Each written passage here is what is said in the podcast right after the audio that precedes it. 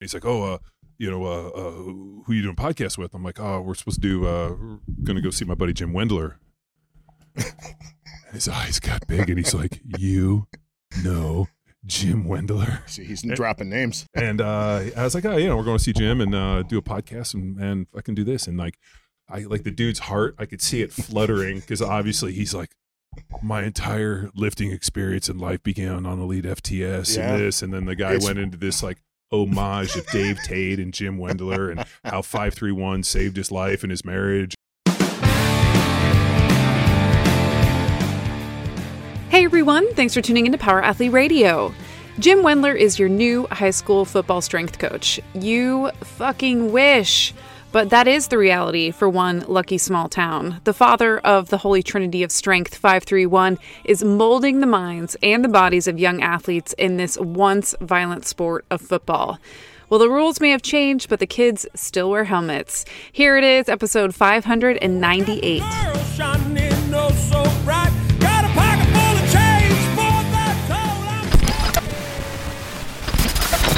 Hey, Power Athlete Nation! Welcome to another episode of Power Athlete Radio. We Live. are live On location. On location between two ferns. We're actually in Columbus, Ohio, between two ferns, in uh in a basement in a Oh, yeah. speakeasy. We randomly found this place. We showed up to get some beers and pizza. Mike, they said he had so a cool I, spot. I do owe some thank yous. So Okay, lay it old, out, Mr. old McQuilkin. college buddy that is a Columbus native gave him a ring. We needed a studio, and hi- this was his hail mary long shot. He's like, "You got to give these guys a call." Joking, I gave him a call, and he's like, "I can't believe that worked." So Nice. Dave, Wow. Dave Fresh, that's a thank you. We're at Mikey's, uh, late night Like pizza, something like that. slice, Slate. yeah, well, I mean, Yeah. we uh, we're joined by our good friend Jim Wendler. Hello. So for those of you guys Thank you that for uh, having me, buddy. I appreciate it. awesome. For We, those, we've been here for about an hour. this is our 27th beer. Yeah. But uh, I mean, dude, if you guys don't know Jim, you guys have probably been living under a fucking rock. So get out from underneath that rock. But uh, I mean, longtime friend and uh, alum of Power Athlete Radio. So thanks for coming Thank on, you. dude. I appreciate you guys. Thank you for having me. Here's to you. That's right. Looks like uh, what are you nursing that beer over here? Got a nipple on that thing. It's my fourth. Just kidding. This is my 27th. Hey, Power Athlete Nation. We're going to have to take a moment here to thank our key sponsor for Power Athlete Radio, Power Athlete Training. the best in the business, the best in the world, pretty much the best in the universe. If you're looking for a training program to help you put on muscle, get uh, extremely fit, or really just meet any of your performance training goals, it's really easy. Go to powerathletehq.com. You scroll down to browse my training. We even have a find your program where you can go through the survey and find the perfect program to meet your needs. and get started today. So a seven day free trial. And then throughout the month, it's less than a dollar a day. You get world class coaching straight to the palm of your hand. That includes specific training programs, videos for movement demos, sets, reps, and then tracking all within our world class app. I mean, really, it's going down the rabbit hole. I mean, we'll take you as deep as you want. I mean, to quote our old friend Mor- Morpheus, you take the blue pill, the story ends. You wake up in bed and you believe whatever you want to believe. You take the red pill, you stay in Wonderland, and I'll show you exactly how deep the rabbit hole goes. That's how we go with training. We want to get people deep. We want to have you reach your goals. We want you to tear the, you know, tear the proverbial door off the wall and uh, go in there and just kick ass. And I think we have the best in the business programs, and we got the uh, the battery of people to prove it. and there you go. Take the red pill at powerathletehq.com. Sounds good. Thank you, Power Athlete. And back to our show. And back to our show. Oh man, so dude, uh, I feel like we've been uh, well, not that we've gotten rid of all the or talked about all the good stuff, but we've uh, we've had a nice little catch up here. But like, so uh, so give me the lowdown. Like, give me the script. Like, uh, you've been you know obviously living in London, Ohio, and Yeah, you're working as a strength coach, and Yeah, I did. Uh, to make a long story short, uh, in 2000 and shit, I don't even remember when. This, I'm trying maybe 2015, 2016. I had finished the last book I was uh, working on, and it took me about a year to get it all down. And during that year, I'm the most unlivable fucking asshole you've ever seen. My wife hated me. I would always write at night. And when I say at night, I mean you know from midnight to whatever. And uh, I just became kind of a dick. And uh, it was finally done. And I, I went uh, to go see David at Elite FTS, a, a parent uh, that works there, a parent of a London uh, athlete, said, "Hey, you know, they're looking for people to help at the London," and I was like, "Oh, you know, I'll think about it." This is a local at the high school for the football team. Uh, and I, you know, I went to my wife and I'm like, listen, I just got asked. I'm, you know, maybe I don't know. And I'm, I was so reticent because like I love my personal time more than anything, and you know, I was worried that it would go by the wayside.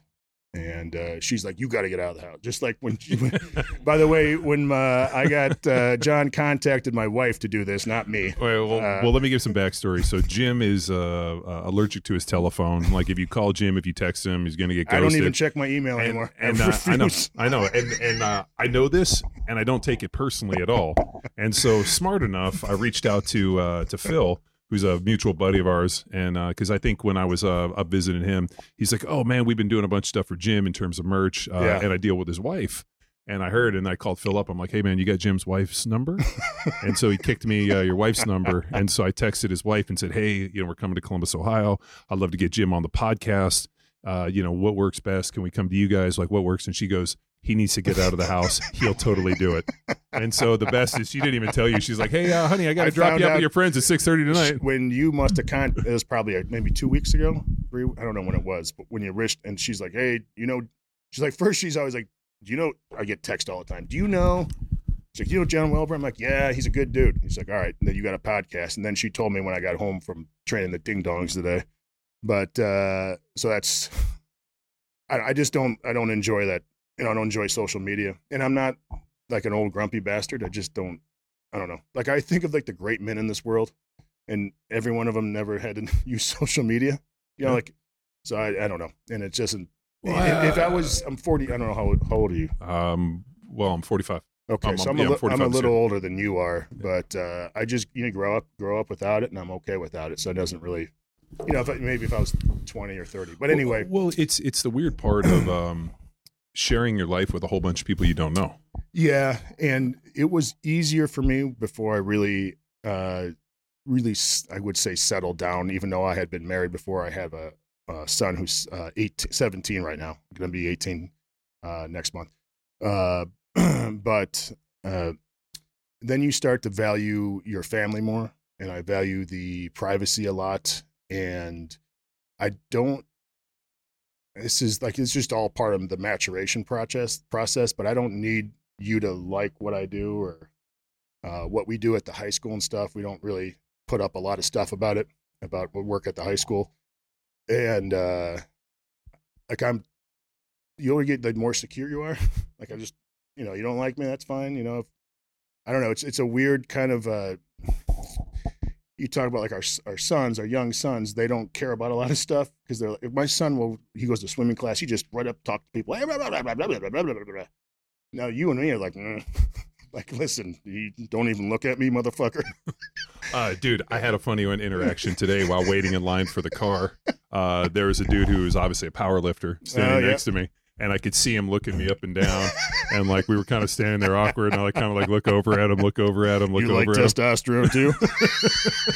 and and uh, he uh, uh, like all of a sudden is like, "Hey, uh, are you competing this weekend?" And I was like, "No, I'm I'm in town to uh, teach for the Arnold. We'll do an education thing and do some podcasting." yeah. And he's like, "Oh, uh, you know, uh, uh, who you doing podcast with?" I'm like, "Oh, we're supposed to do. Uh, we're gonna go see my buddy Jim Wendler." And his eyes got big, and he's like, "You know Jim Wendler?" See, he's dropping names, and, just uh, like we were talking That's what earlier. John does. Uh, well, I mean, it would be different if we weren't doing it with Jim Wendler. Yeah, I was like, "Oh, yeah. I'm sitting down to see Jim Wendler," you know. Probably give him a handy. Yeah, CJ's. 'cause That's what we do. And uh, I was like, oh, you know, we're going to see Jim and uh, do a podcast and, and I can do this. And like, I like the dude's heart. I could see it fluttering because obviously he's like, my entire lifting experience in life began on Elite FTS Yeah. and this. And then the guy It's- went into this like homage of Dave Tate and Jim Wendler and how 531 saved his life and his marriage. And, you know, he was able to get, uh, you know, multiple erections in a single day Yeah, because of uh, Jim happens. Wendler. I mean, and, and like, It's not from five through. It's thinking of me. I, I just didn't even realize that like uh, the cachet that I'm able to pull by just fucking like hold on, you dropped the Jim Wendler name and like but it and then we uh we totally got into this conversation and then he was like giving me the uh you know all of his geared lifts and this and I'm like Yeah, then you're just like, uh, uh, it's cool, but uh, yeah the uh, I don't know what the fuck we were talking about. And, and to, so Uh, real social quick, media not liking it. Yeah, fucking, but- uh, but, uh, uh, so- kids going swimming. You don't want to talk to anybody. Yeah, the uh so anyway, after- after I wrote the book, my wife's like, "You got to get the fuck out of the house. Like, I, you're driving me bananas." And uh, so I volunteered at the high school, and I first started on the field.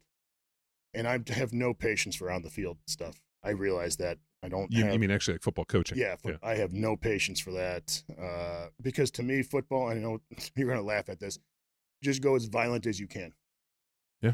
And I, I'm a big believer in like violence solves a lot of stuff on the football field. So hold on. So, but I couldn't get the kids to do that, and I couldn't understand because when I played football, that was like most of the time it was like, dude, fucking calm the shit down. Like you gotta just let's at least take this first first step correctly and then go bananas. And I, I just the amount of t- amount of time that football coaches have to put in, I wasn't not willing to put in. About two weeks into that, uh, I uh, went up to the weight room and I said, "Hey, how about this? How about I handle all the strength stuff?" Because the head coach was handling that. I'm like, "Dude, you're stressed out." And at this time, I didn't really know him, but I'm like, "Just let me do this." So uh, he kind of handed the reins over to me very hesitantly because his background was in strength training. And so I really worked with the JV. I got them. He's like, "Do you know anything?" Yeah, that's right. what the fuck are you? Uh, so I started working with the JV, and I just I went as simple as I could. All we did for like six weeks was dumbbell squats and push-ups. I'm like, listen, we're just gonna get good at two things, and it went from oh great, we got you know we got personal attention to uh, what are we doing today, coach? To we're doing like they were so prideful that they were doing the same shit all the time and like it was miserable and I loved it. It was kind of like, you know, it was it was like a it was like a weird uh attitude change. So but anyway, to make a long story short, by the time the season ended, I had those guys ready to go. Mhm. I got I taught them how to squat, how to bench, how to jump onto a box, like all this stuff that people take for granted, I think. And uh, to make a long story short, that year we won three games, and we were one of the- one of the worst football teams I've ever seen. We had multiple injuries, and you guys, you know this too. Magically, when you win, everyone's shoulders feel pretty good. You know, the ankle, yeah, that yeah. twisted ankle, eh, yeah, it's fine. it doesn't seem so bad. It got so bad that I, you know, we we don't have a huge team. Um, It's a very small town that I think uh, we had seven or eight starters out for the final game of the year. That means we have seven starters out on offense and seven on defense. Since everyone plays both ways, or most kids play both ways. So you can imagine how bad. And we didn't even cross the 50 yard line in that final game. So uh, the next, you know, off season, I give this the returning, I guess the seniors to be all said, let's just start training the, the next week. So our final game was on Friday. They came, they voted to come in on Monday. I give them all the credit in the world. I sat them down uh, on Saturday after the final game, and I said, "This is what we're doing. You're going to be bored out of your mind. You know, we're going to train three days a week. This is what we're doing." And uh, they completely 100% turnout on that next Monday, and uh, they bought in, make the playoffs the next year. We've made the playoffs every single year. Now, the one thing I always laugh about is we are not the most, and I tell the kids all the time, we're not going to win any game on talent. We, maybe one game against some schlep team or something, but we're just going to win because we're going to outstrength them, outcondition them, and we're going to put people in fucking body bags. That's I said I don't care how many games. I don't care if we lose every game. I want fucking players on the ground, and I want them to know that they played us. Nice. I said, if you do that, if every play's a fucking fight and you put someone down, you're the most likely you're going to win. If you don't win, they're just better. Yeah. And there's that's we've lost two playoff games the same team, and they're just better team. You know you the. It's hard to beat that. Well, uh, you bring up a great point. Like the fact that, like, uh, when we played, and uh, dude, I mean, I was a master of violence, and I've always said Yeah. I wasn't a great football player, but I understood just out- intensity and yeah. violence, and I was fucking really good at managing pain and hurting people. Yeah. And Yeah. uh, when I retired, people asked me if I wanted to coach football, and the farther I've gotten away from it, I always tell, and the comment I've made over the years is like, the style in which I played is not coveted anymore. Not even Uh, coveted. It, you can't coach it. Well, well, you can't do it. Like cleaning people up around the you pile, could and put them in a uh, like V for Vendetta. And they stuck her in a fucking room to get her all fucking amped up. there, there, there's no way. yeah. And like the, Now, the make sure you talk to me about the spread. Spread offense. Oh, I Oh, got and you. I'll yeah. talk to you about you know Milo Mislinski. Yeah. All right, make sure you bring that up Okay. because I'll. I, So we so, got the CTE brothers here. well, I, I was going to ask me about the CTE after. Okay, so well, uh, so the uh, it, it's been Sorry. it's been really fascinating too, especially in the NFL, seeing this. when this. was your last season? Um, I got hurt. Uh, my tenth year was in 08 and I retired in 09. Hold on, let me do the math in my head. So you, yeah, yeah. The, when did?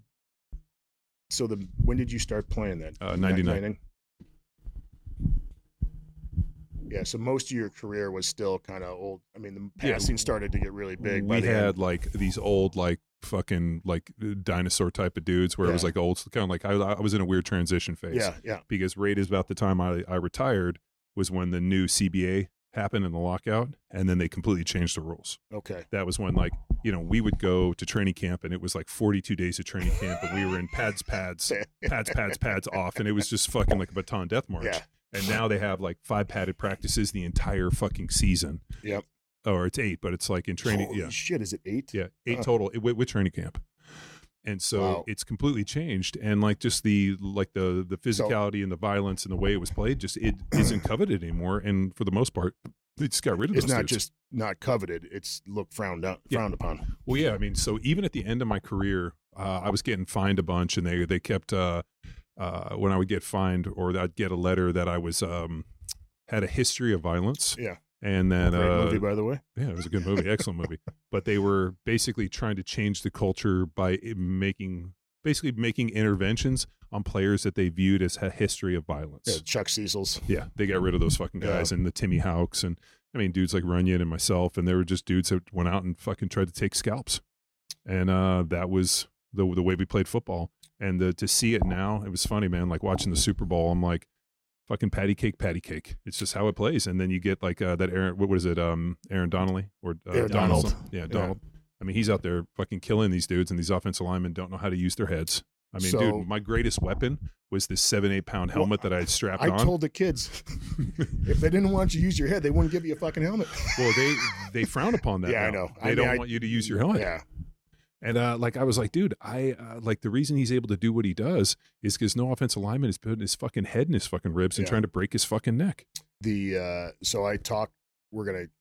I'm gonna. I want to get back to my boys, my kids, but I I'm gonna talk. I uh spoke at the EFS something. I don't know. It's like a sports thing, and uh Milo was there, Mislinski, Mhm. and so I talked to him, and I talked to a whole bunch of other coaches from uh both college and and couple from the pros, and I asked him because I wanted to understand running volume because my running volume for the kids is so low compared to what I did. Mhm. Now there's a lot of more. It's not there. Like I, I can go into this about what actually happened, but I was just curious about all that, and I asked Milo. I'm like, well, what about offensive lineman? Because Milo was an offensive lineman. He's like, oh, they're wolf. They're horrible. And he said the only schools that produce fairly good is Wisconsin, Iowa, Alabama, and there was one other one I can't remember because they run, they huddle up, and they run and they run the ball. Yeah, they have a fast pace offense. Because if you if you don't run if you run that face fast pace offense, you're pretty much again like you said playing patty cake, and then no one's stunting because they're too tired. And I understand the reason behind that, but that's not preparing you for the NFL. But he said they are woefully unprepared, Yeah. except for what I I can't remember the other team. Whatever. Auburn, SEC, Georgia. you know, um, It might have been Georgia. what was it? It was a, it- a, a couple wa- years ago. it wasn't ago. a surprise that like Wisconsin and Iowa Yeah. are on there. Uh, a, a couple years ago, uh, Dave Spitz asked us to come out and work with. Uh, he had a couple offensive linemen he was training for the combine, Okay. and uh, it was really interesting. And I told those guys, we went out, and I was like, "Hey, man, I'm going to teach you how to do the world's best fashion show. I'm going to teach you all the shit that the coaches don't think you knew. I'm going to, I want to Yeah. show, show you how to set and run. So when you get down in your stance, like all the little bullshit that they're going to look for, they're going to excited about. I'll teach you all the cheat codes. Yeah. and that's what I did. And uh, what was wild is that um, after we got done, after about a week, and I was like, "You guys are fucking good to go." And then Dave asked me, he's like, "What do you think?" I'm like, "I don't know if these guys are going to get drafted, but every one of these dudes can play, and every one of those guys, I don't think any. of I thought one guy got drafted. Every one of them's gone on and started." Wow. And, and so it's pretty interesting that like their uh, ability to evaluate talent isn't always as high as they think it is. And like, when you look at the majority, especially offensive linemen, a lot of those guys. I mean, there's some guys that are fucking number one picks overall that are can't misses. yeah. But you look at the majority of dudes are third, fourth, fifth rounder free agents that come in and just know how to grind and fucking whoop somebody's ass. Uh, question on that is that the coaching at that level No, I I think um I think when you get into like the really high end programs, you have such talented skill positions, like he's saying. Yeah. Like they're running a fast paced offense. A guy's, you know, 6'7, 330 pounds, and he's not going against fucking beasts. And he, you know, he's probably got a good set. He looks real long. He has all the intangibles that the NFL's looking for for a chop pick, other than what's here and here. And it doesn't really Well, all come the in. tangibles almost. Yeah. well, yeah, he, he doesn't yeah. have the intangibles. Yeah, it doesn't. Yeah, there we go. He's all the tangibles. Yeah. So I and uh, the NFL is so fixated on all these like you know can he does you know and with the school he plays at and at the end of the day man like I mean it takes a guy who legitimately has the ability to go in and do play at a high level repeatedly whereas I think a lot of guys and you've seen this man you've seen a lot of people that just don't have longevity like they you know they Yeah. do great on one day but can they consistently Yeah. fucking drive the ball home That's a very uh, like we, my wife and I were talking to some uh, coaching for like UFC, and they're talking about their training and stuff, and it came up like uh, part of it is how much can you handle the training to get to the Yeah. to get to be good because it's uh, so you might be super talented but you can't handle the amount of training you need to get to the next level and you're just hurt all the time uh, and it's like those you have guys to be able to handle the volume of work to put yourself in a position to be Yeah. successful, And which is is like in the NFL. Uh, we I was telling Tex about one of my uh, one of my teammates in college. Uh, bench 400 pounds when he was 17. right, the dude was a beast. Um, he trained two days a week. yeah All of a sudden, we show up to college and we train six days a week. Every day we were in college, he got weaker. He barely benched 300 by the time he was a senior. And I remember asking him, I'm like, "Doe, what's wrong?" He's like, "I'm just, I can't recover. I'm too tired." He's like, "I did really good on two days a week. This six days a week has burned me to the ground." And uh, he just never had the capacity. the other, I mean, on- the flip side of that, that's shitty fucking programming. If I had that, hold on. oh yeah, it was. If, if he was not- good, like if he was legit, you're like, listen, I'm willing to, like, on this day, you're going to do some fucking pipes, you know, some neck work and, you know, do some back raises or something. Uh, but uh, you also, the other thing that the NFL has is, uh, and like I always laugh because someone gets hurt on Alabama's team or something, or Ohio State, they're like, oh my God. It's like, dude, the fourth guy is a fifth round five star athlete. They're Yeah. fine yeah, Yeah, they're gonna be fine. uh, is is the amount of uh, they just it's like uh, infantry guys just send out the next wave fucking guys are dead fucking send out the next thing Well, they have now there's some guy. there's talents like Aaron Donald or Well, Tom they have Brady a guy win something. like a fucking Heisman, and they're like, "Hey, this guy is going to be a fifth-year senior. He's never played before, and that dude's a number one pick Yeah, overall." yeah. You're like, "Holy shit! You just happen to play behind a Heisman Trophy Yeah. winner." What's that? I always remember the story of Marion Butts I don't know if you remember Yeah, that guy yeah. he never even played in college One of the best football names Yeah. ever. Him and Max Strong. Max Marion Strong, Butts. fullback. yep. Yeah, Yeah. Max Strong. Mar- yeah Marion Butts Boots. I don't even know where Butts? I he- don't know. he was a running back for the Chargers and he he was at Florida State I want to say and he never really played much because I I could imagine who was playing in front of him because that was Well, uh, on similar experiences, Priest Holmes, who was Ricky Yeah. Williams backup Yeah. at Texas, and then Yeah, boy he John's teammate. he yeah. was good. Holy shit! yeah. Priest could fucking run. There was a great, uh, I think NFL Throwback did a video on Priest Holmes about that. His he had good longevity too. Yeah, he's a beast. Uh, anyway, to make a long story short, so real quick, I'm not making a long story short. Uh, we so we, long we- stories long. We ended up uh, going to playoffs every year, and what we've we've uh, we run the wing T. Shut the fuck up. Yeah. Really, the 1950s called. They didn't want their playbook back. Well, first of all, you don't need to be super talented. Yeah, and you can plug and drop players in. and uh, as long as we have guys that are willing to go forward, and that's what I've coached. Like when, when when we train, obviously we want them physically prepared, but part of it is the mental attitude of like we have to attack. And the the good thing is it's the freshmen see the seniors and they see all the work they put in. But so anyway, we run the wing T, and it just kind of it just you know my second year. You know, those words haven't probably not been uttered in 20 years. You What? know, we run the wing T. Yeah. Well, it's getting more popular because Is it one, really? Oh yeah, and I Shut tell you the why. fuck up. Because one, uh, no one knows how to defend it. Yeah. Two, Yeah. if you know how to defend it, or if you know how to, how are you going to practice? Well, you gotta because pre- you're, you're going to get the shit knocked out of you. Yeah. In practice, and uh, so we, uh, so by that, what are you going to play us hurt? Good luck with that. Other thing is, uh, we we pass maybe three times a game or something, and if we complete those passes, they're fucking gone. Sure.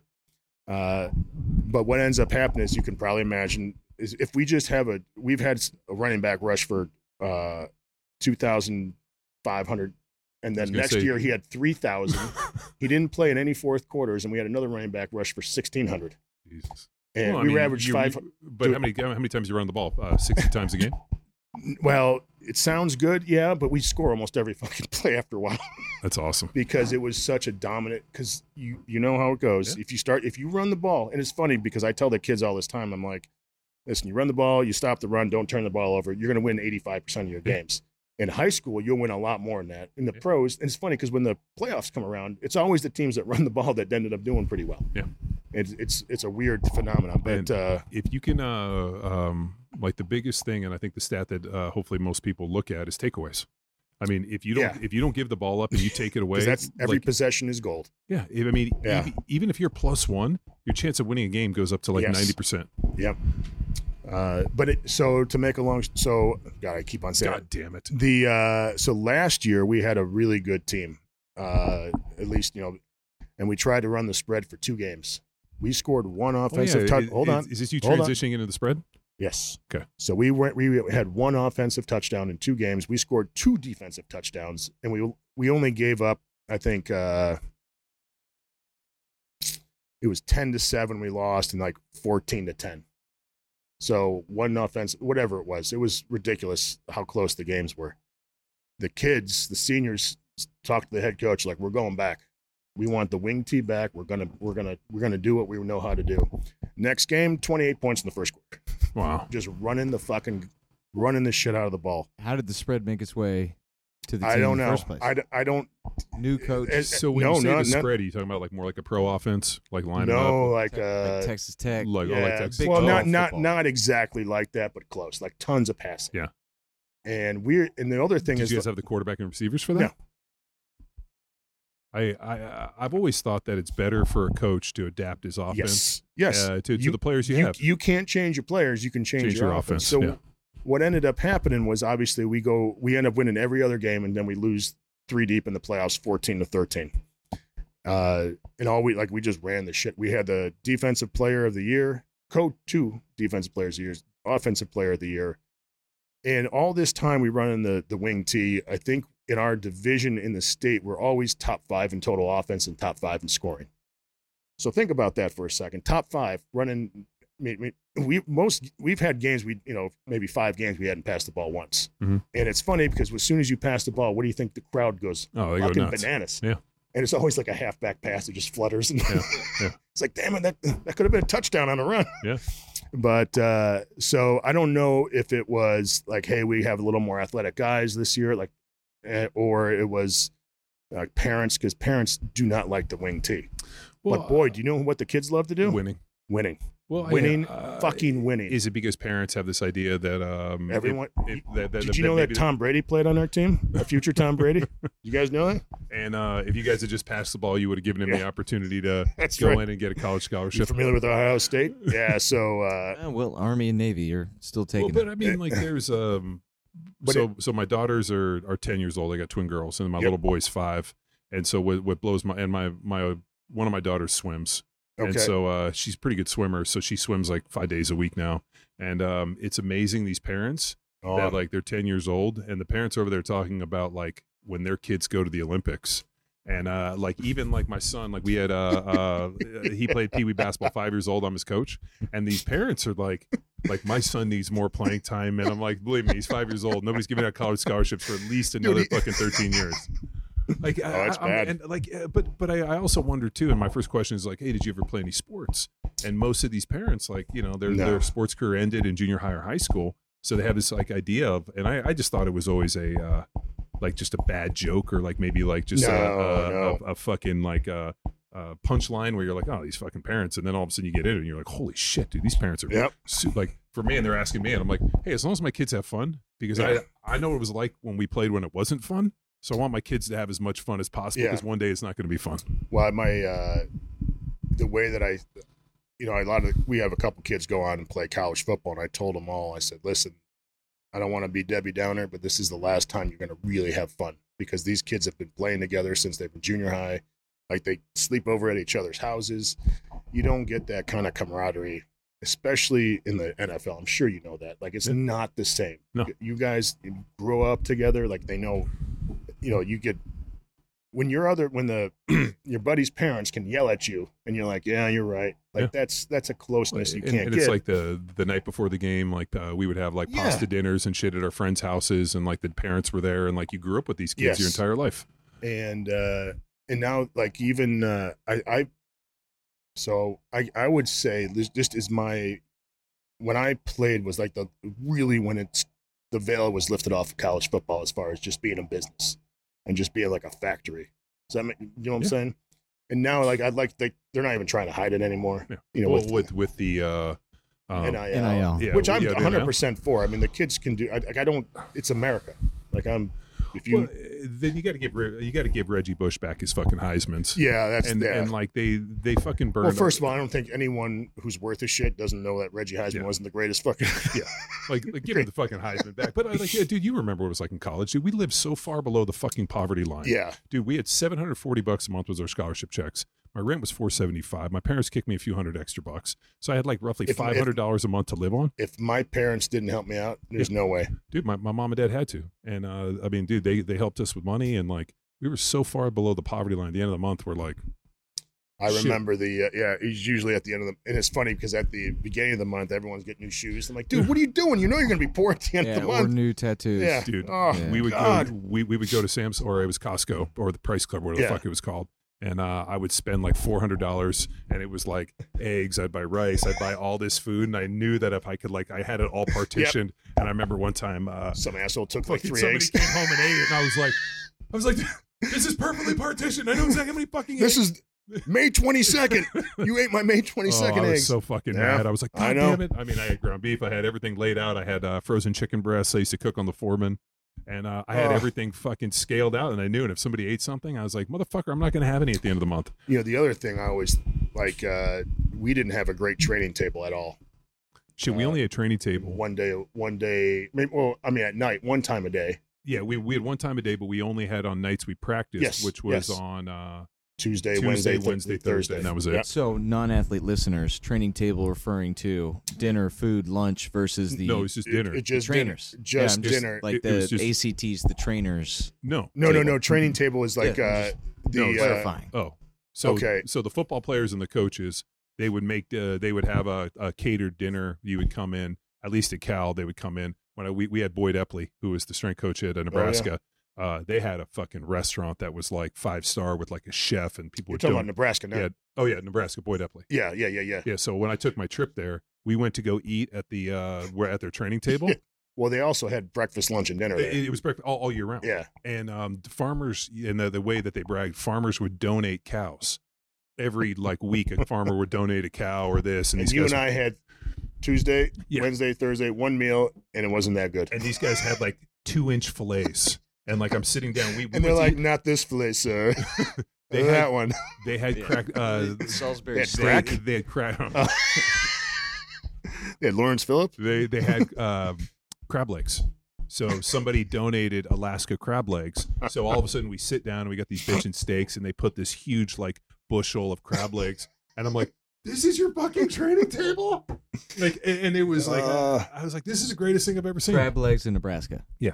I'm out. Yeah. Somebody flew in crab Yeah. legs Dude, and the- uh, for the players, and we had and like, dude, uh, we went there for breakfast, lunch, and dinner, and it was And- fucking phenomenal. Yeah. You still decided not to attend. Well, I was an idiot, right? I did not think no, I you were too smart. When, when, I- when, when, uh, when was when you graduated? high school? 94. So that was so when you would have been 95, 96, 97. I Uh, would have beat you in 98. yep. we- but At you at least Arizona. had you would have had three really good years. at Nebraska. To put this in perspective, and Dude, they won. The, they they were competing for the national championship yeah, when I they took my- won. They won one. Yeah, and they won. They, they, They, won, won 94, 95, 97. 96. Yeah. At 96, they had two losses, and they were fucking hated Scott Frost. Can Yeah. you imagine now if they had only two losses? Yeah, they'd be unreal. They would love Scott Frost. Uh, it so uh, that just shows you, uh, I did if not people don't I- understand how good Nebraska was in the Oh. late 80s, early 90s, is dude. unbelievable. When I showed up, uh, Will Shields, who I ended up playing in Kansas City, he was there. I mean, dude, the fucking guys were phenomenal in terms of offensive linemen. Yep. Um, but uh, I did not like. Uh, so I'm a white middle class kid from you know uh, Southern California. I didn't know anybody that played in the NFL. Um, I, like it didn't really make much sense to me, and I was like, I you know, what's the average three years? Like very few guys when I looked out there looked like me. So when I went to uh, when I was looking at colleges, my deal was like, what's the best degree I can hang on the wall because there's a good chance. Yeah, I understand. like I, I just never looked at it. And I remember uh, our when I was growing up, our next door neighbor was a orthopedic surgeon guy named Lynn Wilson, and uh, he was like robotic smart, like uh, uh, like photographic memory. And, Yeah. and my my dad was really smart photographic memory type of shit. make you feel like shit all the time. Uh, oh yeah, well my dad.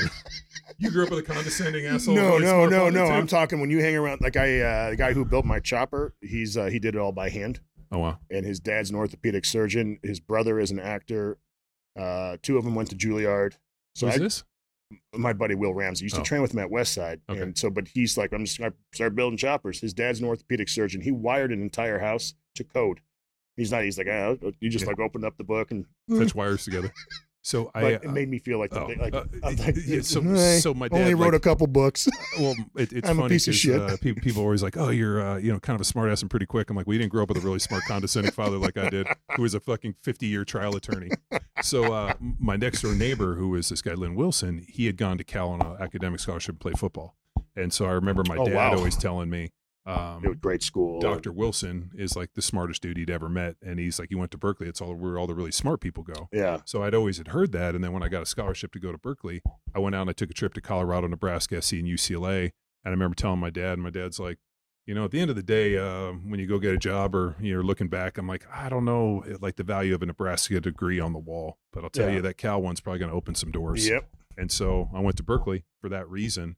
If I had known I was going to go play a decade in the NFL, I probably would have gone to Arizona State, which we went out and visited some people in Arizona State, and it was like one of those college movies. You know, you see like a, a, Arizona a Sta- Van Wilder. You, you can't even put into It- words. it- like we we went out there. You can't. It's like fucking Van Wilder. like it was like there were these parties and they had pools in their dorms and It's these chicks were cruising around in bikinis, and I'm like, what the fuck, Well, technically, that was Florida State. uh, It's dude? based off of I, the. I- I, like blew my Yeah. mind, and I remember thinking like, I totally chose poorly. I should have gone to these other places. This is unreal. And uh, yeah, it was unreal. Uh, The- but yeah, But uh, the when I Arizona was like uh, poor, very poor man's ASU. H- How'd I- you end up there to begin with? Uh, I went to the Air Force Academy, and I fucking hated it. I absolutely hated it. I went you there. conformist. Oh, fucking hated it. And I I made the mistake of, uh, I you know they run the wishbone, and I was like, man, there's anything that's more perfect for for me, and I loved it. Fullback, running back. Yeah, and uh, I excelled football wise, but I hated all the other stuff. And I'm like, what am I doing? Like I'm I'm here to play football. I'm not here for anything else. And I'm like, what am I like? I I sat down and I remember this is a random. I remember those old. I'm sure they still have them. I haven't seen them. The college football previews. Yeah, Uh, magazine. Oh, the- yeah, magazines. yeah. Mhm. And I remember I had one in my uh, in my dorm at Air Force, and I remember flipping it open. I saw a picture of Ted Johnson. He was at Yeah. CU, and you remember Ted Johnson's Yeah, neck? yeah.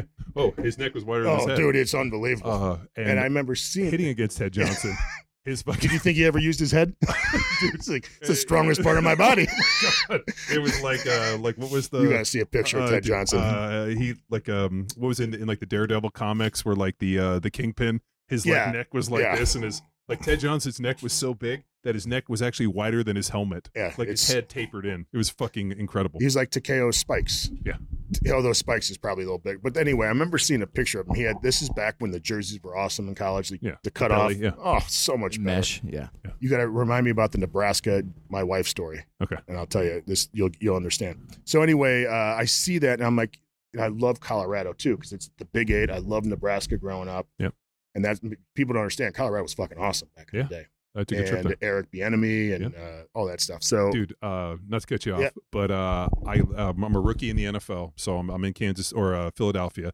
I go into the huddle, and all of a sudden, Eric Bieniemy is our running back, and, and I, I like see him, and I remember, you know, the Yeah. like you know Eric Bieniemy like playing Yep. for Colorado, and I remember seeing the, and I'm like, holy shit, Hey, Eric. Bieniemy. I was like, you know, what's up, Q?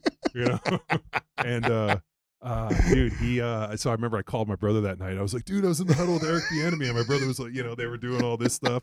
Like, oh my god, dude. Yeah. Uh, anyway, I saw, uh, remember looked, seeing that picture of Ted Johnson, and I was like, like that's what I want. I want to. I'm, I because ever since I've been a kid, that's all I want to do is play college football.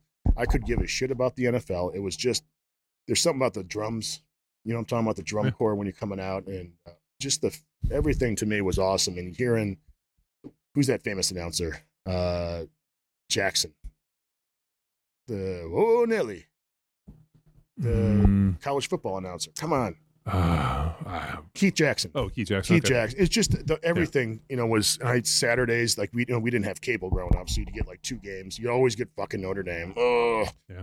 For us, it was And, SC was on all the time. It's yeah. fucking and awful. So and then, you know, you might get uh, like uh, anyway. Uh, so I just left. And at that time, uh, Arizona had the swarm defense. oh fuck, dude. And the year prior were they, had uh, the flex defense. Oh my god. Jesus, People Uh, like they gave up 18 inches of rush Dude. 94. Tedy Bruschi, right? So, so they had a dude named Rob Waldrop. Rob Waldrop was the And, uh, Outland Trophy uh, winner. dude, Outland Trophy winner. He used to play, right? This was their defense, right? He played a three technique, but he was standing straight up. no, he, Waldrop wasn't. Oh wait, okay, no. They- Tedy Bruschi was the flex. Tedy was a DN. They had a flex guy was another. It was I thought uh, it was Rob Waldrop was the flex. no. It was the weirdest defense. The three technique was standing like a yard off the line was- in, in, in, in a two. And but the problem was everybody would try to run at the flex, but Rob Waldrop, who was just a fucking He's- savage. He's like of a- 5'11", 285. His thighs were like this big. Oh, and he, uh, dude, he he had like a get off that was like I think he uh he ran like let's say he ran like a four eight, but he ran like a like a one point two ten. Yeah, yeah. His ten was like 0.2. Like it was like his acceleration. He used to just hit people and launch him. He won the Outland Trophy. He was Yeah. fucking sad. Like I remember watching him on film and being like, oh god. Yeah, he's so uh, so that was in '94. That's when they beat Miami, Yeah. twenty nine nothing, and uh, and that was Miami, Miami. Like that Yeah. was Oh yeah, when they showed up in like uh, battle fatigues. Yeah. I mean that was the that was uh, Jimmy Johnson Miami. yeah. That that well, not that year. No, but but that was That like was- they still they had still that had like, that that swagger. where they Yeah. would show up in, in fucking Yeah. fatigues and that whole deal. and- oh yeah, it was it's fucking lawless. But the next year they played Georgia Tech in a bowl game, and they started a white running back. And I was like, they give these, they give us chances. Like, you know how hard it's difficult to get a chance uh, if you're a skill position and you're a white dude, unless you're a tight end. And uh, so I never was interested in Arizona until I saw the the it was Kevin Schmicky ended up being a really good friend of mine, but uh, we ended up, uh-oh. we ended up. I I get home to Chicago area and it's like, you know, I spent uh, unloaded semi trucks. Anyway, I went to go visit a couple schools because my dad's like, listen, you walk on, I'll pay for whatever it is. This is your dream. Uh, if as long as you don't fuck up and you know. So we went to visit a couple different schools, and I we I chose Arizona, and ju- it was one of those like, uh, just see if he what he says. He's like, all right, Arizona. I was like, oh man, I. c-" it's like uh, asking your wife for a threesome. Like, yeah, we're just joking. Yeah. oh, really? Oh, be- Yeah. I didn't see that one coming. So uh, we went anyway to make a long. We, I flew out there and it was uh, 80 degrees, palm trees everywhere, and I had just flown. It was like 20 below, Where uh, where are you from originally? just outside of Chicago, like 20 miles west northwest of Chicago. Okay. So it's fucking horrible. What's what's the town? Uh, town is Prospect Heights. It's Prospect where like there's like a million. Like that area is like seven million people. Yeah. It's so congested. It's uh, northwest suburbs of Chicago. Okay. The uh, Schaumburg and Arlington Heights. All these. There's whatever. So after I get back, you know, I have to make a decision, and I'm like, I'm going to Arizona. My dad's like, thank God. Like, Yeah, get the fuck out of here. well, he's like, I, now I can go visit you in Arizona. you know, it's warm there. And uh, so I ended up going there and I walked on and I ended up got a scholarship. I ended up having Graves' disease. I don't, uh, not a lot of people know that, but I have no, I don't have a thyroid anymore. My thyroid was so hyperactive that I couldn't gain weight. I couldn't, I'd sleep every other day. And it was one of those things, and you probably understand, like, oh, I'm just not eating, I'm not training hard. Yeah. So, and but I didn't know, like, my thyroid was so, like, Oh, my really? resting heart rate was 130. Huh. And now you'd be like, oh shit, but you think I'm checking my heart rate? you know, when you're 18 years old or nine, I was 19. So anyway, once they got that done, I gained. It was like my body in three months said, "Hey, you know, every weight you lifted since you've had this, it's coming, buddy." And I just, I got, I was 240 pounds. My bench went because when you have severe hypo, hyperthyroidism, you just your muscle, your body eats itself. And I got, I would just get weaker and weaker and weaker, and it was just again, I guess I'm not training hard enough, and uh, I think that the first day of my treatments, I benched like 225 for like five reps. And three months later, I did 400 for two. Nice. Three months. Yeah. But it would be Monday I would bench and Thursday I'd bench, and I would make I'd break a PR from Monday to Thursday, and then like Monday it was fucking awesome. But it was like every rep I've ever done just went, and my doctor's like, dude, you got. He was like, "You taking steroids? Come on, it's cool." I'm like, I don't know. Are you really cool? Are you a narc or something? But I wasn't. You're like, are you offering? That's right. I'm willing to test some stuff out, but it ended up being uh, the best decision of my life because I got a scholarship. I got to play on some good teams, and uh, my wife and I were joking because we had seen a video today of like uh, the I don't know what 2012 NFL class of wide receivers or whatever. I don't remember what it was, and it was I think they had five receivers, and only one was okay. The one guy got cut, a first round draft pick got cut after a year Yeah, it's awful. never played again. Yeah. And I was telling her, you know, by my my last two years I was at Arizona because I played for an extra year. I, I had to petition the NCAA, but I got an extra year because of the hyperthyroidism, the Graves disease, which is the worst name for a fucking disease ever, by the way. It's named after the doctor that discovered Sure. it. But come on, dude, name it after his first name, like Don or something, because it sounds like when they told me, like, dude, you got Graves disease. You're like, oh, I'm fucking dead. I, that's what I thought, right? I mean, uh, anyway, uh, my last two years, you know, we'd always have these new crop of All Americans come in. And I remember, ne- like, my first couple years, I was like, oh man, like, I'm never to see the field. And my last year was like, I don't care. Like, you may, they might put you on the depth chart ahead of me for two game, you know, to make you feel good, but I, I'm going to play over you every time. Yeah. Explain the feeling that you had when they announced like you earned your scholarship. Uh, well, you know, when I like my dad and I are incredibly close, and we just like my oldest son and I, like we share football. And my dad made a tremendous. I mean, paying for college then is not like paying for college now, but it's still a sacrifice. And he came to every single fucking game I ever played in, even if it was just special teams. He's like, I'm, you know, so he traveled all. Remember they're in Illinois. You, you know, we never played, you know, west of the Mississippi at all. So, uh, and uh, it was the best feeling. It just, and I wasn't just happy for me, even though obviously it's a very selfish thing. It was just, I felt like my dad, like won. I'm getting. Sorry. No, man. I um, uh, my dad passed away uh four years ago. He passed away on the 28th, so two days ago. It's been four years, and my dad uh came to almost every single game. And the games that he didn't come to, I flew him out to. Yeah. and it was always amazing to come out and see my dad and like after every game and like he like he would like uh, like I, I remember uh at training camp um it was like i think it was early in the season like the coaches had new outfits and so my dad was like hey uh i think uh i could get one of those coaches shirts and so i went to our equipment guy and i was like hey man i slipped him a couple hundred bucks and i was like hey can you get my dad one of those outfits so he got him the pants he got him the shirt the shoes gave him like the whole fucking. I hope the guy went on the field and started yelling at some motherfucker. So I give it to him. He's so excited he wears it to the game. So after the game, he Like, and my "Come on, mom come on, comes come down. on." He just walked right past and he's like down in the locker room, all right, looking like the coach. So so he used to You see him doing an interview with Oh, ESPN dude, he- he's, he's totally hanging out, and so so people like like like Runyan's like, hey, Mister Welbourn, what are you doing in here? He's like, I'm just hanging out, and so the hilarious part Apparently was on, on the team. yeah. And so at so then it became like every year uh the uh the equipment guy would like roll over and he would like put my dad's outfit and I would just like I mean at Christmas I give him like a grand I used to always kick him dough because those dudes those guys are the way that shit like they keep the greasy wheels going you want Oh, some yeah. you always want to keep those guys greased They're like So- the garbage men in that if you don't if Yeah. you don't think garbage men are important. oh yeah they'll fuck you uh so like I, I like saw him and I would like here's an envelope of money I'm like Yeah. dude my dad is excited and I'm excited so I would roll in and so my dad had these outfits and uh it like he was my biggest fan, man. So I mean, I, I know, and I, I like, yeah. I mean, he was four years ago the other day. So I, I dude, I'm Sorry, uh, yeah, no, it's uh, he he was 80. He lived an amazing life.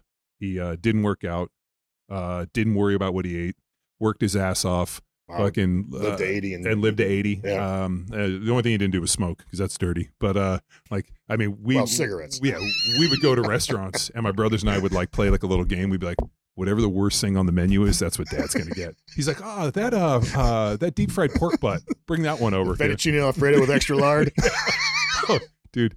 Uh, but and man, a hot cup of fat. Ah, dude, it's the best. I, I I'll tell you, and I tell my son this every day. There isn't a single day that doesn't go by that I don't think about my dad and I don't wish I could call him. Yep. And uh, that's why I come home and I hug my little boy all the time. And I'm like, hey man, like it's uh, you're my surrogate. Yeah. And um, that that's you know, and it's it, it's so cool that uh, here you are at you know like years later that you're looking back and you're like, look, look at the sacrifice, or just the fact that your dad busted his ass to come to every fucking game. Yeah. Well, it's you know the other thing is my dad was a AD and a teacher at my school in high school. So uh, whenever I and my dad probably says six seven words a year. you know, just a real quiet guy, and uh, he's always uh, he was never my coach because he's like a just he coached football for years, and he's like it's no thanks, I'm done with this shit. And uh, but he always whenever I wanted the weight room open. Uh, which was a lot because uh, I trained so much when I was in high school. But he, all right, here we go. He didn't care. He drove me over. Like I didn't have have my driver's license until I was 17, and the hill that uh, one of the Walter Payton hills, uh, it was when you live there, everything's like a fucking pain in the ass to get to because of traffic. But he'd just get in the truck and he'd drive me and just sit in the truck or just hang out and count the hills. And uh, it's funny because a lot of the kids in high school, I remember this, like, ah, you're only strong because your dad opens the weight room. I'm like, dude, I'll call you every time I go Yeah. in. And you guess how many people actually show up? Man, I But- um uh I uh dude, this is fucking hilarious. But I I um I've told the story like it was weird. Like I was fast, and then I grew a bunch, and I wasn't fast. Yeah. And it was fucking bothered me. Yeah. So I went to the library and I went and I checked out books on speed yeah. and uh like literally like Dewey Decimal System, the whole Yeah. deal. Because right, because Oh, the yeah. library. Because who else am I going to call? So I go and I f- check out this book, and I remember the only thing I gleaned from the book was downhill running would That was that was that was a big thing. Uh, you know what used to do is Cory Everson. You remember the Yeah. bodybuilder? Yeah. She was a great track sprinter at Wisconsin. Yeah. They used to pull her uh, with a moped.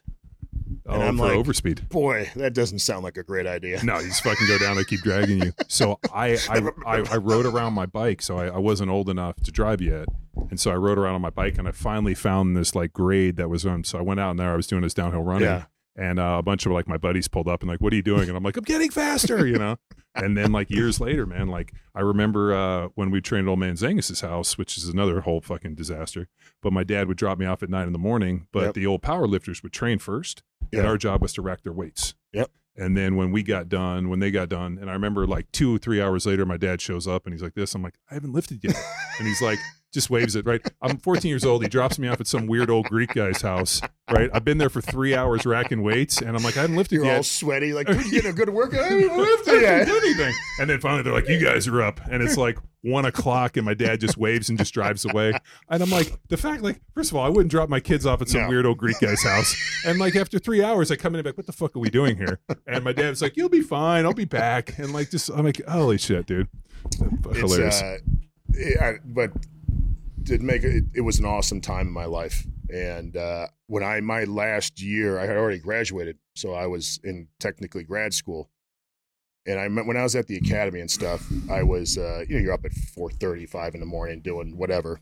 And so when I got to Arizona, my first class was at 9 a.m. And I was like, oh my God, this is fucking awesome. Like I get to sleep till 9, you know, to whatever, 7.30 and Eight fifty five. yeah. Well, I, I would always wake up early and eat, and I would. I had a paper route for three years, and then it was 365 days a year. You had to get up by at five every morning, so I was used to this. My last year, I was in grad school, and then I only took two classes. That's full time in grad school. So I had class Monday night. We didn't have practice. You guys you didn't have practice. Yeah, we didn't practice Monday. And Tuesday night. So I had Wednesday, Thursday, Friday, Saturday, Sunday off. I was lamenting on Monday, like my class was at four. I'm like, really? Four? That's how spoiled I got Yeah, yeah. who do you think I am? Like getting up before noon. Bullshit. I, was- I remember my talking to my dad because I'm never gonna. I I'm not gonna lie to my dad. I'm like, listen, I'll be honest with you, man. I'm not really trying too hard. And he's like, uh, even especially the last semester when you know we're not playing, I I, I just took 100 level courses. I'm like, I don't give a fuck about anything. I just couldn't wait to get out of school. I was 23 at the time. So he's like, listen, stay in school, just enjoy everything because real life sucks. Yeah. And he's like, once you have to get a job and have to grind it out a little bit. But he was like, dude, live it up. He was never like, you know, like uh, getting down on me for for having fun and having a great time. I always remember that. He's like, dude, enjoy it, man. I, you know, I remember love I, every minute of it. I would come home from practice, and you know, we're like, uh, by the time we get done with practice, watch film, eight, whatever, it was Oh, fucking yeah. late, and I was always super tired. And I came home, and remember my dad called me, and I'm like, Dad, I'm super tired. I don't have time. I like, I'm feel, uh, like uh, too tired to study and do a good job. And he's like, what you should do is you should come home, go right to bed, and then wake up at like four in the morning and study. And I was like, that's a great fucking idea. So I take a shower, I go to bed, I- and like I'm laying there, at 4 a.m. The phone rings, it's your old It's man, my isn't dad. it? and he's like, hey. Just calling to make sure you're up. You said you were going to study, and I'm like, I'm up, I'm up, I'm up. You know, this is pre-cell phone, so it, like Yeah. rings in the house, and I'm like, hello, hello, and he's like, just calling to make sure you're up. And I'm like, no problem, Dad. Okay, cool. So we talk for a few minutes. I hang up, and I lay back down, Oh, there and goes like a- literally like six minutes later, ring. Uh, did you go back to sleep? And I'm like, does he have a camera in here? And I'm up, I'm up, I'm up. Uh, he proceeded to call me uh, pretty much every morning at 4 a.m. for like the rest Wow. of college. So my dad was an early riser. Like uh, he would come home, go to sleep, That's wake up early, and he would call, and we would like to we would we would talk. He'd be like, "What are you working on?" And I'd be like, "Oh, I'm, I'm writing this thing on McCarthyism. I got this." And he would be like, "Hey, I read this book," and we would have these like epic conversations. And um, man, he uh, like it, it was the type of thing where um, if I was driving in the car, I always called my dad. Uh, like first That's thing how, in the morning. That's how my oldest son is. Yeah. He's like, Like- I'm driving home from school. What's going on? I'm like, man, you know, I like I I would uh, still still to this day uh, when we moved to Texas, I would always get up early on Saturday morning and go to Home Depot and Tractor Supply wherever I got to go to get the shit done. And uh, I would always call him first thing in the morning, and um, you know, like I would go at like seven, and I knew this fucker would be up at five a.m. because Texas is two hours ahead of time. I call first ring, hello. I'm like, what are you doing? He's like, just hanging out. And uh, he's like, oh, I'm just getting a little reading in, like doing some stuff. And uh, and uh, I'd be like, is mom up? He's like, no, she's being lazy. So my dad had a deal if they're like, you slept past six o'clock, you're lazy. To the point You're where my mom daylight. to this day, like I'll call my mom and she's like, oh, I was real lazy today. I slept until six Yeah. o'clock. And uh, he just he he was just you know, like uh, like um it's uh it's it's a really interesting thing. Like it's yeah, man. Like but like I uh, like at the end of the day, like you have these amazing stories where you tell people and you're like, there's no way anybody would believe this. If I could called me at 4 Yeah. a.m. every morning, That's and then it was funny because I like you know I had a girlfriend sleep over and they would be Oh, like. yeah. Is your dad really going to call him like like clockwork? He never misses. If he says he's going to do it, he's going to do it. Listen, Like honey, I got five minutes to make you happy. uh, five minutes. what are we going to do for the other Three three? minutes, too many. After, yeah. Last part of the massage. Yeah. Well, snooze. Anything after that's your fault. Oh shit! All right. So uh, What, Jim, when when yes. did it transition into coaching? Yeah. Was it the uh, end of the athletic career, At or was it later of- down the road? When I uh, my last game was at uh, we were talking about Arizona State was at Arizona State on uh, that Thanksgiving. It was a Friday, I think. So what we, do they call that when you guys play? It doesn't have like something like yeah, uh, the border. Oh shit! uh, they got some name for it. It's the uh, oh my god, the Civil War. Yeah. No, no, something like that. I don't know, but man, we got one year. It was so violent that uh, I mean, there's bench clearing brawls. We had one guy his Nice. foot turned around because he got cheap shotted uh, on a play. They this is when Jake Plummer was there. They killed us that year. But was it was good. it was bench clearing shit. he was he was pretty good. Yeah, it was so They called him bad the that snake they for a had to reason. call the the mayors of Tempe and Tucson came together and said, "Listen, we have to have some kind of pact here that you know we're going to calm everyone down and stuff." That's how bad it was. So, I remember the year uh, that Plummer was there. I remember I was walking by some dorms and the signs were up in the window like "I fucked Jake Plummer's mom," like some of the most vile shit. And I was like, "Oh my god!" So that this is I don't think I've ever told you this this story.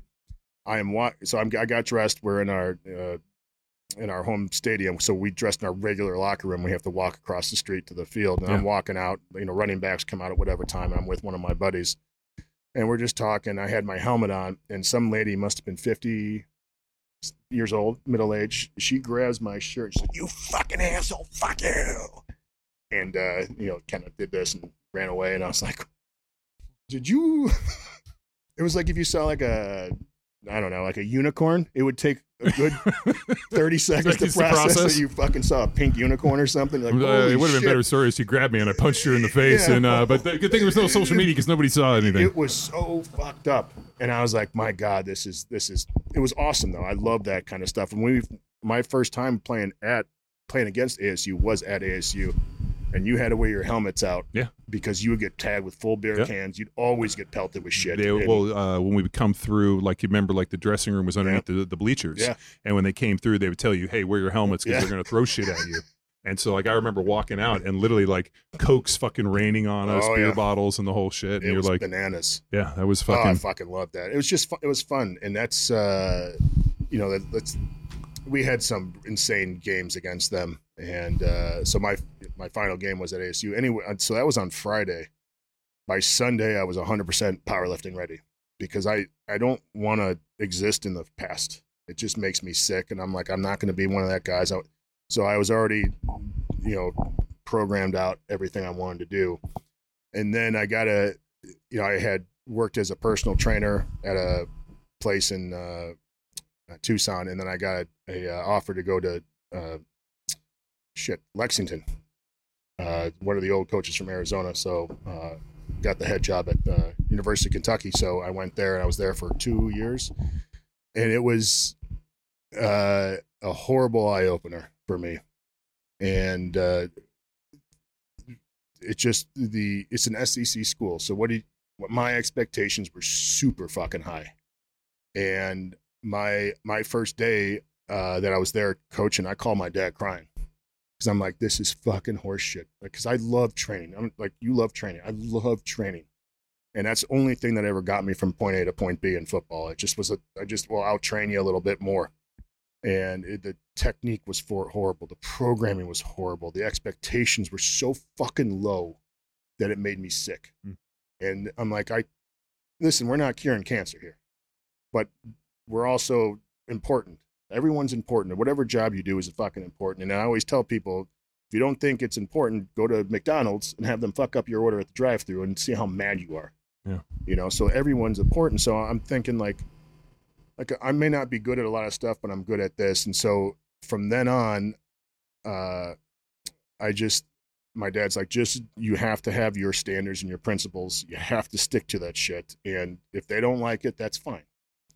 And uh, so what ended up, it became a kind of a shit fest because the way it would be, I don't know how you. We didn't lift like this at Arizona, but maybe we'd have a group of 20 guys come into the weight room at once uh, from the football team. And there's four coaches. You get four, you know, he gets four, and I'm responsible for those to take them through everything. And I'd always have that same group every day. Does that make sense? Mhm. So I'm like, listen, I took each group aside. I'm like, listen, do you guys want to do shit right? I mean, I'm talking fucking right now. All your numbers are going to go down. Your butts can't come off the bench. You're going to have to squat to depth. We're going to look at, you know, just everything. And they're like, yeah, not a single guy uh, said no. Because I'm like, listen, your squat's going to go way down. I mean, right? You, just, you know, versus a full squat. And what ended up happening was the other group said, well, why aren't, why is Coach Wendler doing this shit with these guys? Why, you know, because I'm on my hands and knees, like fucking, fucking high. It's fucking high and they would take great pride in it, and that makes the other coaches look a little shitty. And then, honestly, I was totally horribly immature about a lot of stuff, just because I was, you know, 25 years old or so, and uh, I a just, bit of arrogance, little, yeah. uh, but you know bravado. That, that's but that's important. yeah, because uh, if I didn't believe what I was doing, like people always like, do you ever question? If I question, I wouldn't be here. Like then I would be doing something else, like uh, whatever I thought was right. And I'm not saying like th- there's a lot of ways to skin the cat, but I believe in what I do. And if you see how our team plays and you see the difference versus every other team, even my dad, I, I got to tell you the Nebraska story again. Remind me All right. Well, my dad for the first time said you uh, not for the first time but he's like you guys look like football players and that was the greatest compliment he's like not everyone is gonna get the fat kids and like the normal kids looking but our kids like all got my even my wife when she saw the kids for the first time she's like they all had giant traps and huge asses and thighs yeah. and she's like they all look like you like w- well when i used to look big and uh but anyway with the nebraska thing so my wife never really watched football i mean she knew about it until she met me so Where, i where's she from? new jersey Oh, she's from New Jersey. I uh, North Jersey, South Jersey. fuck if i I don't know. I Okay. don't know. It's like two different states. yeah, it's uh, it's funny because you know the in the if you would have given me any state like New York, New Jersey, and like the Boston area, I would like I not want any woman from there, Yeah. and uh, and she ended up being like absolutely perfect for me. But uh, so I turn on as uh, so this was right like in the first year we were together. And I turn uh, ESPN, and it's a ESPN Classics game. It's 95 Nebraska, Hmm. and my wife has no idea it's 95 Nebraska. She thinks it's just a football game. And so she sits down and she's like, who is this team? There's no one fat. Everyone's fucking strong and built. Yeah. And I was like, holy, this is a complete outsider, not realizing this this was uh what is it, 30 years ago? Every one of those dudes had fucking arms. yeah. like, and, yeah. and they everyone remembered the tops, right? Oh We- yeah. Hey, dude, I They had a um, little roll. yeah. Little roll. but 300 everybody pounds. everybody had a little bit of just like Ju- eh, yeah. Yeah, just just enough to be 18, 19, 20%. Yeah, yeah. and it was the biggest eye opener because we're talking about the O lineman and stuff. And uh, so that's when I really started looking. I and I listened to a bunch of stuff that Boyd Epley and Mike Arthur did because Mike Arthur is really the architect of their me- metabolic circuits. Yeah. And Boyd Epley's like, I'll never forget this. He's like, what is? He started off his seminar and said, "What is your goal as a strength coach?" And you know, no. First of all, no one wants to raise their hand. It's fucking Boyd Epley. I was on an elevator with him one time, and all I could stare was his fucking hair. He's got like a hair helmet. It's like Jimmy Johnson. Yeah. And uh, He's, he's, like, bald now. who Boyd? It- was he bald? No, Boyd Oh, Epley. he he still had Just it. gets shorter. yeah, it just gets Ah, short. Yeah, it used okay. to. So uh, I took a trip there and I met Boyd, and Yeah. then we did a podcast with him recently, okay. and it was like it's fucking like it was it, it was awesome. Yeah, was- I, I uh, so I, I watched this, and he, so he's, you know, what's he's like uh, to be better football players. Like, come on, like in the weight room, like don't be stupid. And it's like my my goal is not to get the kids hurt. Well, that's everyone's goal, Yeah. right? So he's like, the goal is to put muscle on them. A bigger, stronger muscle will move faster and run in speed and agility. and durability. Now, yeah. So And make- everything. yeah. Now, of course, there's a uh, point of diminishing returns, but basically, we my goal. So my, I once I realized that training became very simple for the kids, and I always say like our main lifts are for just we want power, especially lower body. We're just looking at perfection of technique and power. Just apply force to the bar, uh, and then everything else is just we're gonna do good calisthenics because again uh, the GPP of athletes is so fucking low now. I am basically a PE teacher who teaches them how to lift. Yeah. And uh, Well, So we do dude, that general physical preparedness, man. I mean, Lou, Louis been writing about that shit for fifty yeah, years. but this, but the, I can go on about that. But uh, Why? Because he's the only one that did any of the conditioning. well, the, G, listen, GPP, you have to change levels, and I'll, I'll give it a, like meaning you have to go from the ground to up. Um, it's not pulling a sled. Pulling a sled is not going to do anything. You need to be doing uh, jumping jacks, uh, four count burpees, uh, mountain climbers, uh, push ups, sit ups. Uh, just you know, dragging a sled's good, but that's a mass. That's just one part of this big thing. Sure. But when I started really realizing, listen, I just got to put muscle on these kids because when you get them, where you got kids who got you know like collar, you know their their uh, Uh, shoulder shoulder blades, wings. yeah, are Yeah. sticking out. I'm like, who cares about their starts when they Yeah. can't even do 20 chin ups? Like that's the. I tell them, Well, listen, sp- our special. The biggest goal is you want to be able to fill out. Well, like uh, I tell them we're gonna like, we're gonna win the fill out battle your of the jersey. bus. We're Yeah. gonna. I said when we walk off that bus, I want to win. Yeah, I mean, am like, I don't even I, like fuck the score. We want to like, look good. uh, like one, you, you want to fill out your jersey, and two, you want people to actually know you lift weights and to Yes. fucking play football. Yes. Like, like, let me get some receipts out of this bitch. Yep. And that's so that's that, and the kids love it because like, oh, we're getting all pumped up, and but we still like the main lifts and stuff, the bench squat and trap bar.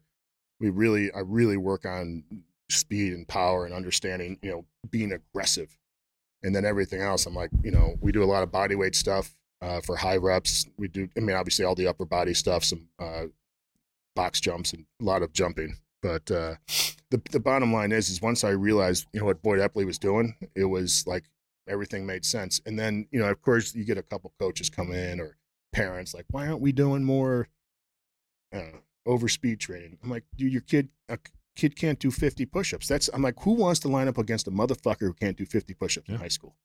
And I so we use the the uh, I use the bare minimum standards for special forces because first of all, you ever look at those? You're not getting the special forces doing the bare minimum, like Sure. you know, 60 sit-ups or something like or whatever it is. It's not very much. So that's what we use. I'm like listen until you get there we get nothing special. And uh and the you know the the best thing is is we win. So everyone buys in. And so what ended up happening was after like i think the second or third year i was there then the we had some eighth graders like hey do you think we can lift? I'm like yeah it's fine.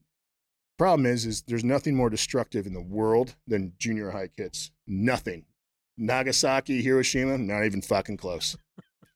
And so now the problem is that I, I had to keep my eye on these fucking ding dongs when I got my assholes over here. And these are the kids I need these are going to play next year. So for about I don't know four months, I would come home just screaming to my wife like, "You don't even fucking run ding down." And uh, I told the head Dweebs. coach, Dweebs. "What? They're dweebs. Oh, just fucking driving Dweebs. me I bananas." like ding dongs, Uh, John. Yeah. Well, dweebs, like uh, dorks. Yeah. Dweebs. Nerds. So uh, eventually, what ended up happening, I just like, listen, I can't do this anymore because these these are the kids who bring us the money here. I mean, you know, what I'm saying like the kids are, the proverbial the- money. and these kids also had been since freshman sophomore. Like they they deserve the best I got, and they're not getting it because you cannot take your eye off these kids. And uh, so to make a long story short, my wife's like, fine, I'll fucking do it for a little bit, and that ended up being like once or twice a week just to get the kids, and now it's full full bore. And now, can you guess what happened to our junior high teams? Now all of a sudden they're doing better too. fucking- yeah. And anyone that plays another sport, you can tell. Uh, the good thing is, is we've. This is the head coach. This has nothing to do with me. They they put the foot down. Like you play football, you train with us, and then you can play other sports, but you're getting your shit done here. No other sport really has the year-round training system that we have. And uh, but anyway, it's been uh, that's been the you know I never thought I'd be here, and I would, we volunteer too. That's the reason why because they were like, "We'll pay you two grand." I'm like, "Listen, I don't want two thousand dollars. Like, I, first of all, I don't need the money, and second of all, that means you can tell me what to do." the minute that you start paying me, there's entitlement. Now I'm going to volunteer and I'm going to tell you to go fuck yourself. so, and then what ends up happening is the it, it just gives me a lot more power, and I I like saying I say no all the time to stuff. You know, I don't. So it's just it's kind of nice because I feel like the the parents have always for the I don't really had any problems with the parents, uh, but they've been incredibly supportive, and the kids generally like me because I'm nice, relatively because the head coach is a, is a old school. He's a younger he's younger than me, but he's the old school. He'll motherfuck you to death, Mhm. you know. And uh, I'm generally fairly positive with the kids, and I don't Well, I don't like to I yell. think it's because uh, you played.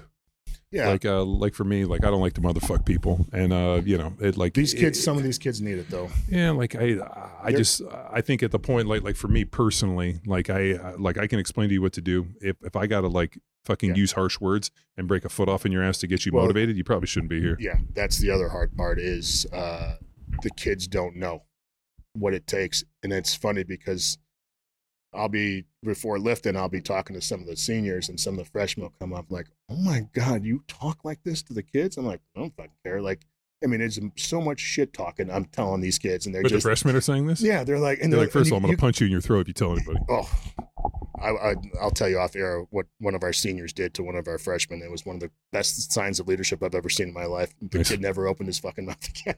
Good. But uh, we've, but it's funny because once they and we've had so obviously a lot of kids come through, and and once the kids understand what we're doing, everything just all the little shit just goes away in their head. Like, okay, I understand. Like, I don't care that you've lowered my numbers. I understand we're looking for power. My speed Well, wasn't good. But like at, at the end of the day, like um, you know, like you never stop. Like when you played, did anybody ever ask you what you benched on the field? No, no one No. cares. And like it, it doesn't matter. I mean, Ironically, whenever our kids go to uh, like combines, fucking blow everyone out of the water. And they're like, "What do you max?" The coach won't let us. We don't want to max. yeah, five RMs. Yeah. I built my life on five RMs. I mean, it's it's uh, it, it, it's a really interesting culture where uh, you know, the weight room was always a vehicle to get you to fucking victory and Yes. to be successful. And you know, you got to assemble the best vehicle you can. So it has to be intelligent. And that's when I like when I talk to people about like whether it be programming or training. I'm like, you wouldn't fucking not balance your tires. You wouldn't like if we're gonna Yes. go on a long trip, like make sure you got packed, you got snacks. Yep. Like like like look at it the same way. Like, do you have the ability to get as far as you want? Uh, it, you know, can your car fucking run? Is it broken down? Yeah. Did you do this? Like, it's the same analogy for everything. Like, if you want to go long, you got to have all your shit fucking Yep. figured out. You got to be smart. And like, I think so many people are so fly by night that it just doesn't make sense. Well, the other thing, we train 50 weeks out of the year too, which gives me a tremendous amount of flexibility. Like, listen, guys, we're all dragging ass. Like, I'm A tired. I know you're fucking tired. So let's just let's just be smart today. And then we we run as long as the weather's good. We run year round. Now we don't run a lot. We run 1050s, but you run 1050s for four months. So by the time we need to up the running, no one's strength drops off. Yeah. So it's it's And uh, you guys are running like max effort type stuff, like actual like sprinting. We do a lot well we don't do a we do a lot of uh, sprint conditioning Gotcha.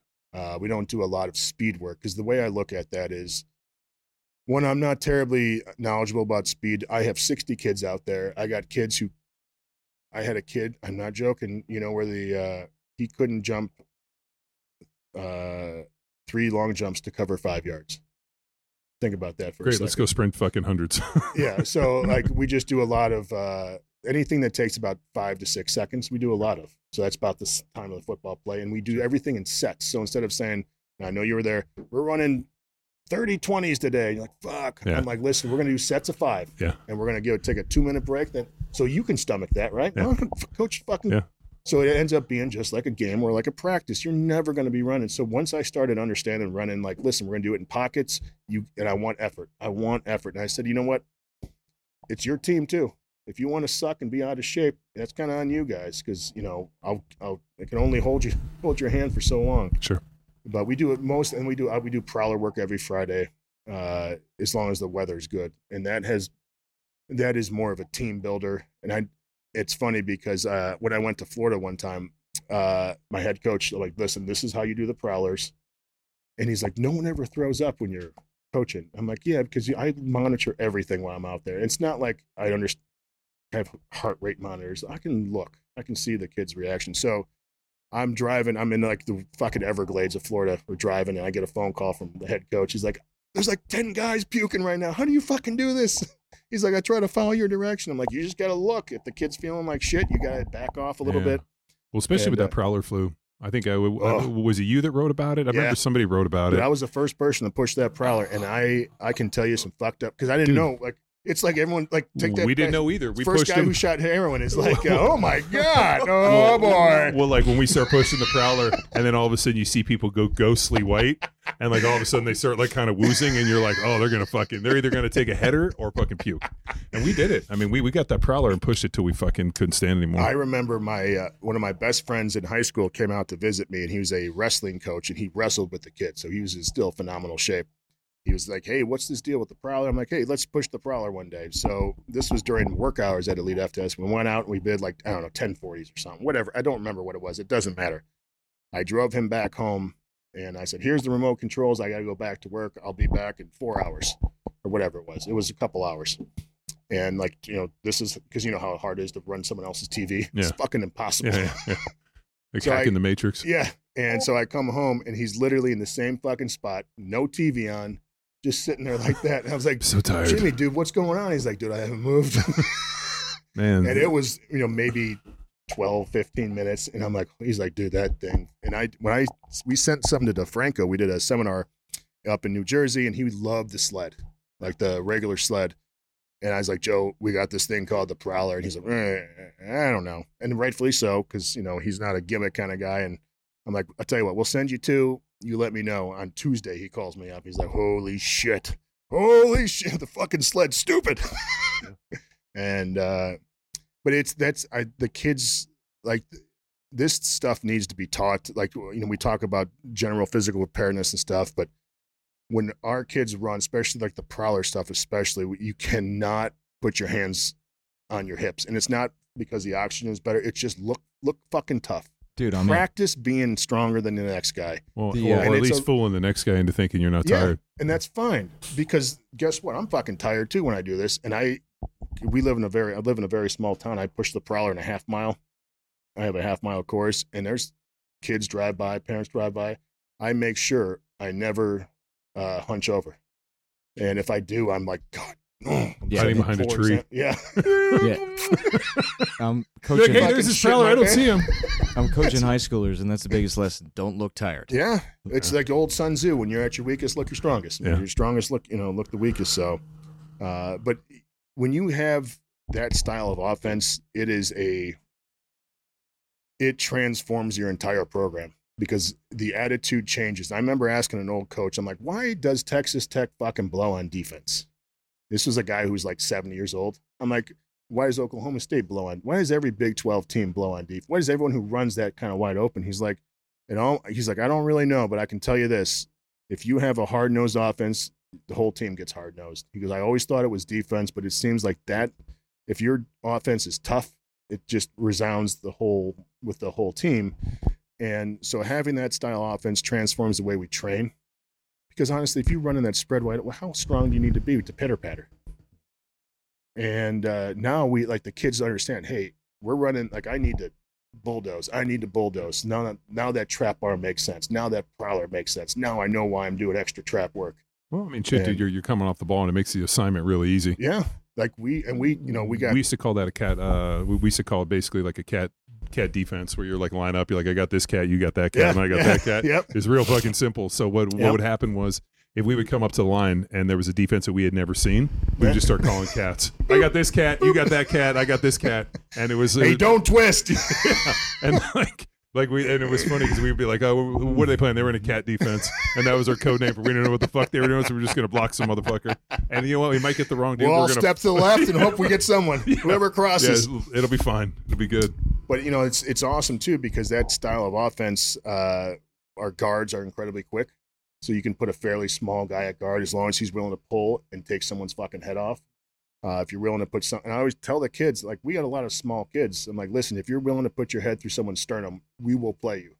There, there will be a spot, dude. You'll go at tackle for all we give a shit about. I don't care if you're 180. If you're willing to, because if you're, you know, let's say you're against, you're the the guy I'm playing against you're going to lean on me for three plays. You're not going to beat a tough son of a 108 pound guy who's, you know, like little wrestler.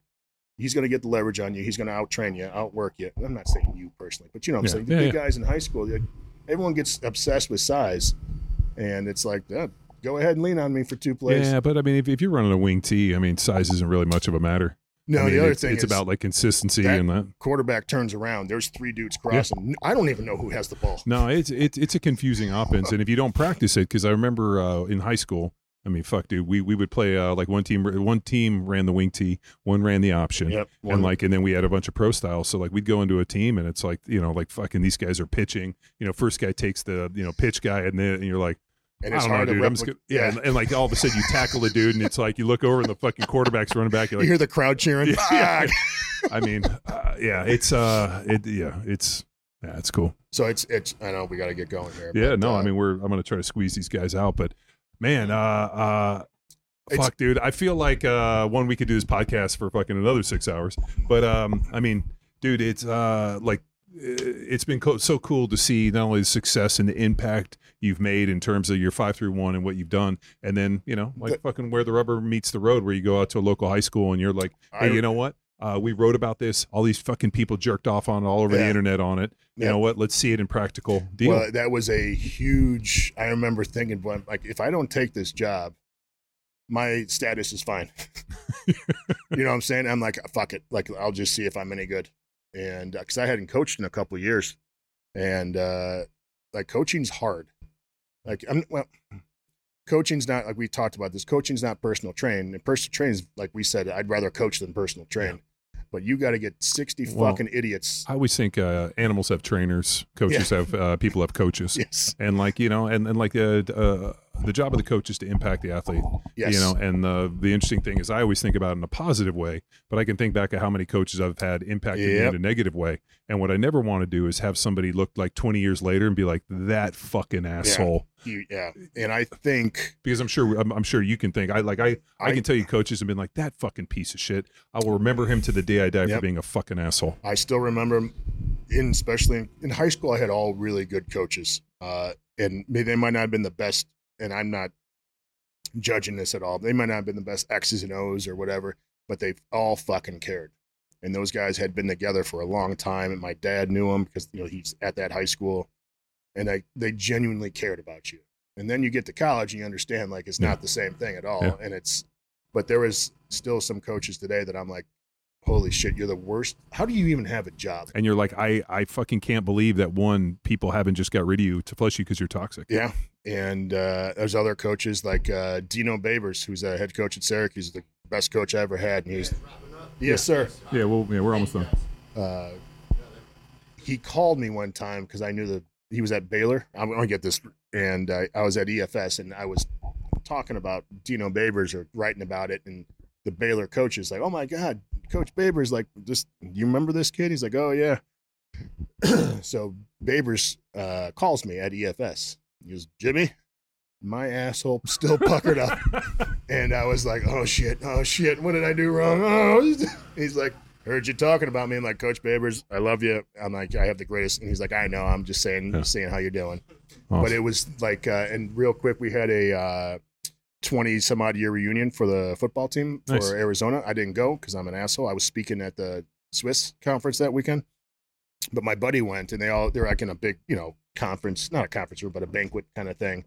And everyone's getting to saying hi and stuff. And head coach Dick Tomey, he's like, "All right, boys, take a seat." And my buddy's like, "Dude, everyone shut the fuck up and hustled."